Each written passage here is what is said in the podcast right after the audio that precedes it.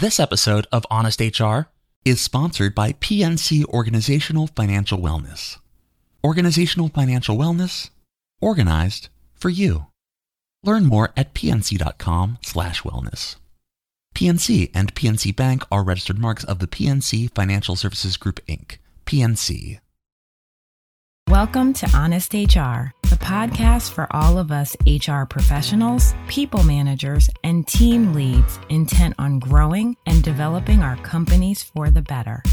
We bring you honest, forward thinking conversations and relatable stories from the workplace that challenge the way it's always been done. Because after all, you have to push back to move forward. Honest HR is a podcast from SHRM, the Society for Human Resource Management. And by listening, you're helping create better workplaces and a better world. I'm Wendy Fong. I'm Amber Clayton. And I am Gloria Sinclair Miller. Now, now let's, let's, get, get honest. honest. Hello, everyone, and welcome back. I am your host, Gloria Sinclair Miller, SHRM Field Services Director. Today, we are continuing our mini series on leadership and navigation.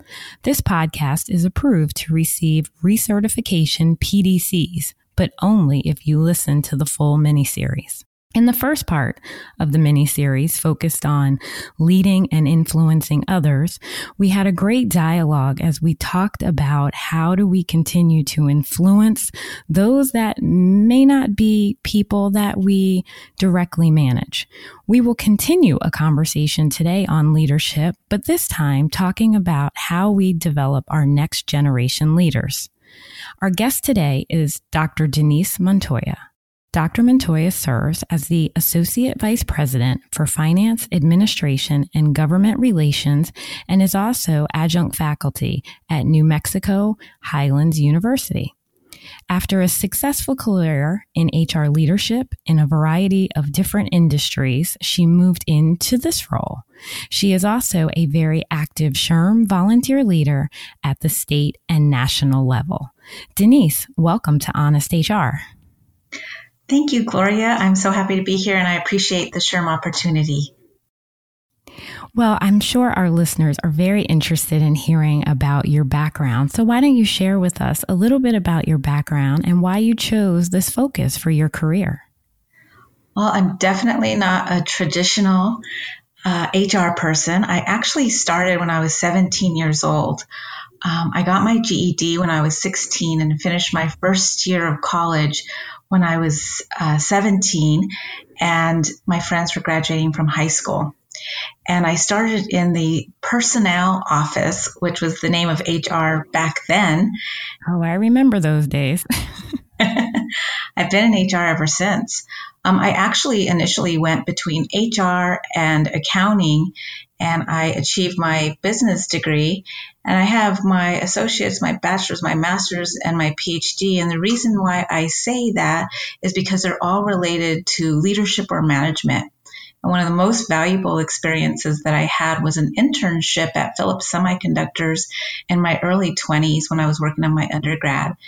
And I had the opportunity to work with trainers, recruiters, leaders, managers, consultants, generalists in that field who really exposed me to a lot of different aspects of human resources. And I really fell in love with it back then and I enjoyed successful 32 year career in human resources until my recent role. That's great. And I love and what you and I share in common is that non traditional track. And I think as you and I were starting to really get to know each other, um, which I didn't realize um, until just now that we both uh, had this accounting piece, but I too started on a non traditional track. And originally actually thought I was going to be a paralegal and then started the accounting track and then fell into HR. But I think having that experience and going on that journey, if you would, was um, so critically important to do to really be able to develop as an HR um, professional. You mentioned that you learned many things along the way as you started out in your career. What were some of those things that you learned early on about the profession um, and more importantly about yourself that helped you to continue to develop your career? I think one of the best things I did honestly early on was join SHRM. And the reason why is because it got me active and it got me in a space to network with other HR professionals and really um, surround myself with tools and resources and people who knew human resources. And one of the things I learned about myself is human resources is incredibly complicated. It's it's really an art and not a science because it's about people and people aren't the same and you can have all the policies and procedures and structure and systems in place, but every day is never the same. So you have to feel comfortable in I like to call it untangling the complexity of people. And, you know, when people come to you in the field of HR, you're impacting people's lives with the decisions or the advice that you're giving to managers. And I always say, you're not the one in human resources that has to live with the consequences of your decisions and the interactions with the employees. So you really have to be a good listener and you have to be a good researcher and be resourceful so that you can be of service to leaders and employees in helping to navigate the complexities of organizational life. No, that's very, very true. And I think people, when they're considering a career in HR, um, they don't see the complexity that exists. And I'm sure during the course of your career, like the course of my career, how many people have said to you, I want to get into HR because I like people. And we quickly tell them, but we don't like people. At least that's what I say. I do like people. But, but that said, you, you learn the complexity of of people quite honestly and having to to figure out some of the complex problems that exist around managing our most important asset, which is our people. I'd love for you to expand on, given your career, a little bit, because I, I, think sometimes leaders just see, or people who are looking to get into HR and then go into more of a leadership role in HR, they just see one path. And you said something that I'd love for you to talk a little bit more about, but there are more than one path that you can go on in in your HR career, um, depending upon where your interest lies. Can you say a little bit more about that? Absolutely. I specifically chose to be more of a generalist my whole career because I appreciate the variety of it. However, if you're, you know, if you have more of an analytical, critical thinking mind and you love numbers, compensation is a great direction to go in. Um, if you like benefits, that's another area of expertise that I think can be complex. If you like to really um, serve as a mediator, a negotiator, employee relations, investigations, labor relations is a good choice to specialize in. If you like the training aspect and the development of people, training and organizational development is a good opportunity to explore. But again, I chose to be more of a generalist and a consultant my whole career because I really enjoyed all of it. And I think it was like putting together a big jigsaw puzzle, and you really had to understand all of the pieces in order to be more valuable at a strategic level. And so I'm really grateful that I chose that path. However, there's so much variety in human resources that I would encourage people to explore all the options available to really identify what works best for their skill set and their strengths. That's so true. And I think part of this is also around as you think about building your career and think about um, having more of that diverse experience so that, dare I say, because I think we're overusing the word right now, pivot. If you need to pivot and pick up on another area, you're, you're able to do that very quickly. The more you can diversify the skill sets that you continue to develop. And I think HR is one of those careers that you truly have to be a lifelong learner. It's constantly changing, the laws are evolving, the organizations are evolving, and people are evolving. And so you have to go into HR with an absolute curious mindset and willingness to learn and be agile and flexible because of all the changes that are happening so quickly within people's lives and within organizational life. Yeah, that's true. So, speaking of being a lifelong learner, so after working in a variety of industries in your career, you made the move to education and specifically making the move into uh, New Mexico Highlands University. Talk about what made you decide to to go into education. I love education. As I said earlier, I got my GED and now I have, I, I can say from GED to PhD. And I've seen the transformation that education has offered in my own personal life. And that's actually why I teach as well, because education is really the one factor that opened up so many more opportunities for myself. And I'm grateful for that. And so I have a huge passion for what it does to individuals, to families, and to community lives by getting an education and by having more opportunities in your career because of your education. I've seen so many people, smart, intelligent individuals, do incredibly well and then reach that glass ceiling because they don't have their degree.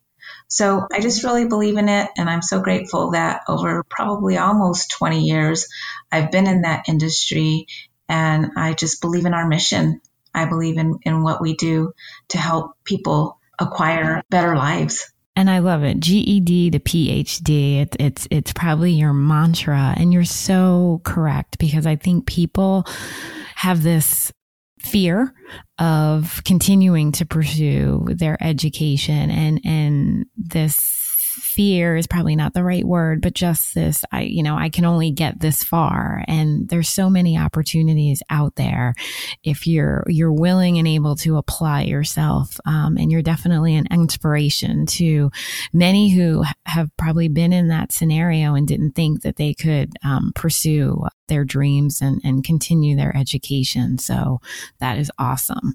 I have to say that I would never tell people in the past that I got my GED because there's a stigma behind that. And people have these assumptions and perceptions which aren't true or valid for my specific situation. And one day my husband comes home and he says, honey, I told everybody at work that you have your GED. And I said, why did you tell them that story? That's my story to tell. Mm-hmm. And he said, you know, he says, and then I just wait for their reaction. And then I tell him at the time, he says that you have two master's degree and they're so impressed. He says, you should share your story because people can relate to your story. And so, you know, after that, I, I realized that there are so many people just like me. And again, education's been that one powerful factor in my life that's really changed. And, and I'm not your typical story. I was on dean's lists and honor roll and in elementary, junior high, and high school, but high school wasn't for me. And college was absolutely my thing and still is. Right. Right. No, and I have to agree with your husband on this one. You should share. It is your story and you should share this story. And I'm glad that we're being able to share this story here because you definitely will inspire and continue to inspire. I'm sure you do as you teach um, those who who need to hear it um, and need that inspiration. So thank you for sharing. So on the education path, so you mentioned continuing to be a this this lifelong learner. So you me- recently made a change in your career. So after you know this long career in HR and having mostly HR roles, you decided to, as we sometimes say, take a walk to the dark side and go into a business role. Um, so talk about your your change that you made in moving out of maybe a more traditional HR role? You know, I'm I'm so grateful for the opportunity that I currently have at my institution. I happen to have a, a supervisor who is really a, a teacher at heart, And I've been able over the last four years to get into a lot of special project work in higher education, and I have so much enjoyed it. And I really felt that it was time for me to leave HR and provide other people opportunities to step into my role. I've been in HR for 32 years and it was time to learn something new and discover more. So I am branching out into finance administration and I'm really enjoying uh, the government relations aspect of it. Um, specifically, we are running a New Mexico Highlands University Legislative Leadership Fellowship. And I have to say that this is probably one of the programs that I'm most proud to co lead at the institution because I actually see the growth of the participants, of the students who are involved over a semester or two.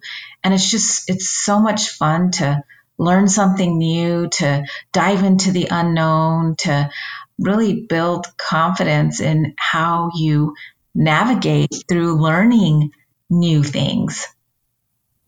No, that's so true, and I I love uh, to hear the passion in your your voice about being able to branch out and and learn some new things, but also, quite frankly, apply a lot of what you're you're bringing to the table from from your years in HR. I think the other thing it highlights is this this aspect of really understanding the business you're in. And we talk about business acumen is so critical for all HR professionals or all professionals, quite frankly, but especially for HR professionals. So obviously this role is helping you to flex that critical competency um, in this area. But what else have you done to build that competency of business acumen and, and continue continue to build it in your, your current role?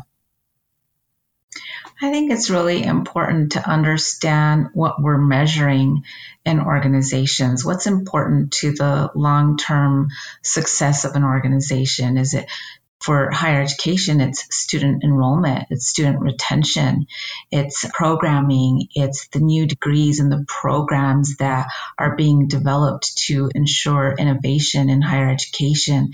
So I think learning more about what those are and, and connecting people who are not like me, connecting with people who have passion about their profession or passion about the work that they do and the give back that they do to the community. I think that's really important. That inspires me when you surround yourself with people who have similar passion, but in something that you know nothing about or you know little about. So I always say, you know, walking away from a conversation where I want to learn more about what we discussed is is just really inspiring to me and I try to practice that as a habit.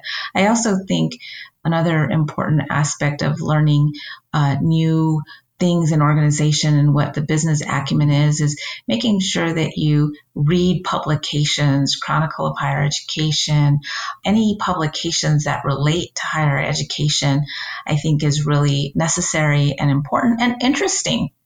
Because you want to make sure that you understand not just your own institution but institutions that are similar to yours and what they're doing because oftentimes that triggers new thought, new ideas. Maybe it doesn't specifically apply to your organization, but it gets you to think differently oftentimes. That absolutely. And I, I, think you hit it right on the head as it relates to not only understanding your organization, but as you mentioned, you know, reading publications about the industry that you're in and understanding what the changes are that are, are happening and keeping abreast of everything that's happening is, is important because it helps to bring new ideas, as you said, to the table in your role. Gloria, I, I want to add one thing that I think is really important. Sure. Um, everybody thinks we're good listeners, but I've never really met a good listener. And I think one of the things that I'm learning about myself is how I need to develop my listening skills more. I think that when you're listening, you're learning. And I think so often in leadership roles, we think that we know the answers all the time. But I think listening is key to exploring new possibilities. So I just, I just, uh, I'm on a, on a mission to become a better listener. And that's true. How, and, and that is so critically important because if, if you're going to be not only just good at what you do, but good in leadership roles. That ability to listen, like you said, is so important. And as we think about the next generation of leaders, and there's a couple of things that, that you hit on already, the competencies that are going to be so critically important, listening, problem solving, which we've we've hit on already. This ability to handle complex problems, like you um, mentioned, that you're able to to see and and look at differently because of this lifelong learning. You know, those are just some of the the basic ones that are going to be so important.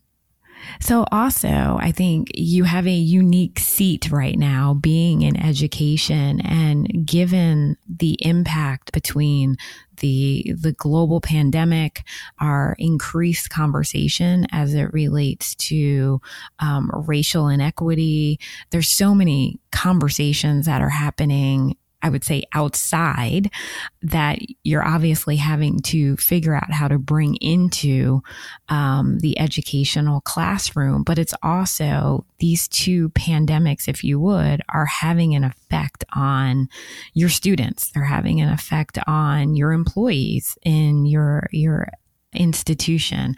I'd love to get your perspective on just being in education, specifically as we talk about our future leaders.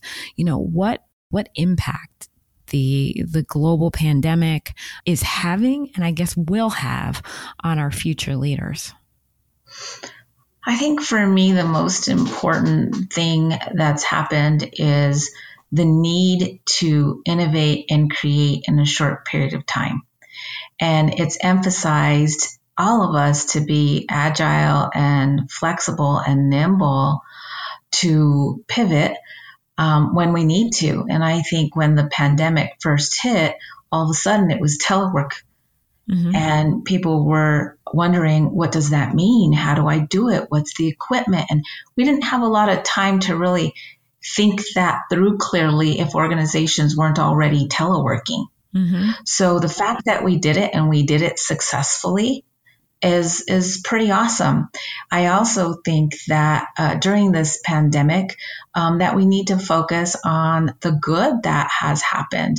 I think people have had to innovate and create in a short period of time, and I think it's shown the potential of the human mind to be able to do that because we had to. Mm-hmm. So this whole pandemic, I think I think we need to be comfortable in the uncertainty and the volatile and the complicated world that we live in. And if you think about it, and I tell my students this all the time, we don't know what this afternoon or tomorrow is going to bring, and yet we create it. Mm-hmm. So, why are we so uncomfortable in the uncertain future when everything is uncertain? How do we help people feel safe? How do we help people feel like they belong? And how do we help people navigate through the unknown, minimize the fear, and just create what's possible?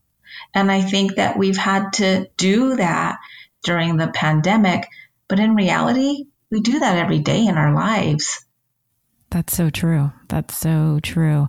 And I think people forget because of this heightened sense of just the situation we're in that we were doing these things before. It's just there's more of a spotlight and focus and, and a need to be more thoughtful about how we're executing on on some of these things if you think about in education, we had to move to online quickly.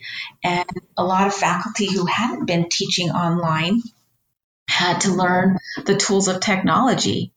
And, you know, if you think about maybe the elderly uh, in nursing homes who hadn't used maybe FaceTime or Messenger or other tools to communicate through video, they they learned how to do that. Mm-hmm. And so, you know, the use of, of technology and and the need to quickly learn that, I think, has been pretty phenomenal uh, worldwide because of the pandemic. So people can learn. I don't care what age you are. I don't care what background you come from. We are learning organisms built to learn. I believe that from the bottom of my heart. And so if we put people in learning spaces, we will learn and we will learn together. And we have to believe that. That's so true. And I laugh when you said, so my mother is probably more techie than I am at this point, um, and can get on Zoom, WebEx, whatever the meeting forum is. She is thriving, if you would, in this technical or virtual world and has figured out her technology without me to do it. So you're right. We adapt very quickly to what our situation is. So if we're continuing to give our advice to our our future leaders, so obviously in your role and in your ability to interact with our future leaders on a day-to-day basis, you've given some great advice already. What else if you had to advise other HR professionals, business leaders who want to or are working with our future leaders? What are some of the things or advice that you would give them at this point? Really get to know yourself.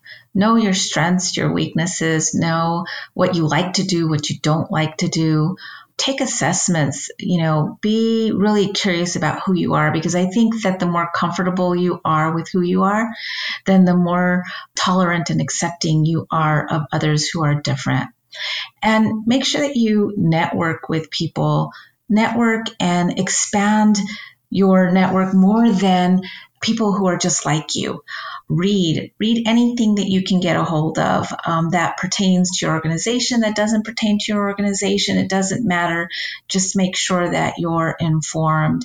And become a better listener. Be curious about people and things and organizations and really take on learning as just the way you operate in life. And I do, and I'm not saying this because I'm doing a SHRM podcast, but I really believe in SHRM and its mission and all the opportunities that it's provided to me, not just within my city or my state, but at a national level. I think my experiences with SHRM have helped me grow tremendously because of the exposures and the opportunities that it's brought to me in my career over the last 32 years. So I think those are a few tips. And, and, and the last thing is, you know, just be comfortable in the uncomfortable and know that you can figure it out one thing at a time. You know, when we're, if you think about everything in life, it was first created in the mind before it was created in reality. And so know that your thoughts are powerful and you've got to believe in yourself and you've got to believe in people and the capabilities of, of what the human mind has to offer the world. Those are a few things I would suggest. That's great advice, Denise. And, and thank you, because I was going to ask you about your SHRM experience, because I think that has played for both of us a very critical part of our continued um, development both being volunteer leaders locally and in chapters and at a state level, um, and then for you at a national level as well. So whether someone's in HR and looking at SHRM um, as their association, or as we have other listeners who may not be in HR, looking for what that association is for their specific industry and getting involved is just another way to build um, your skill set, and it also plays a huge part in your continued development. So, thank you for for being um, an active SHRM member and, and volunteer leader and sharing that advice. Gloria, can I add one more thing? Absolutely. I've been so fortunate in my career. I've had the worst of bosses, but I've been mostly surrounded by some pretty incredible, smart, generous individuals.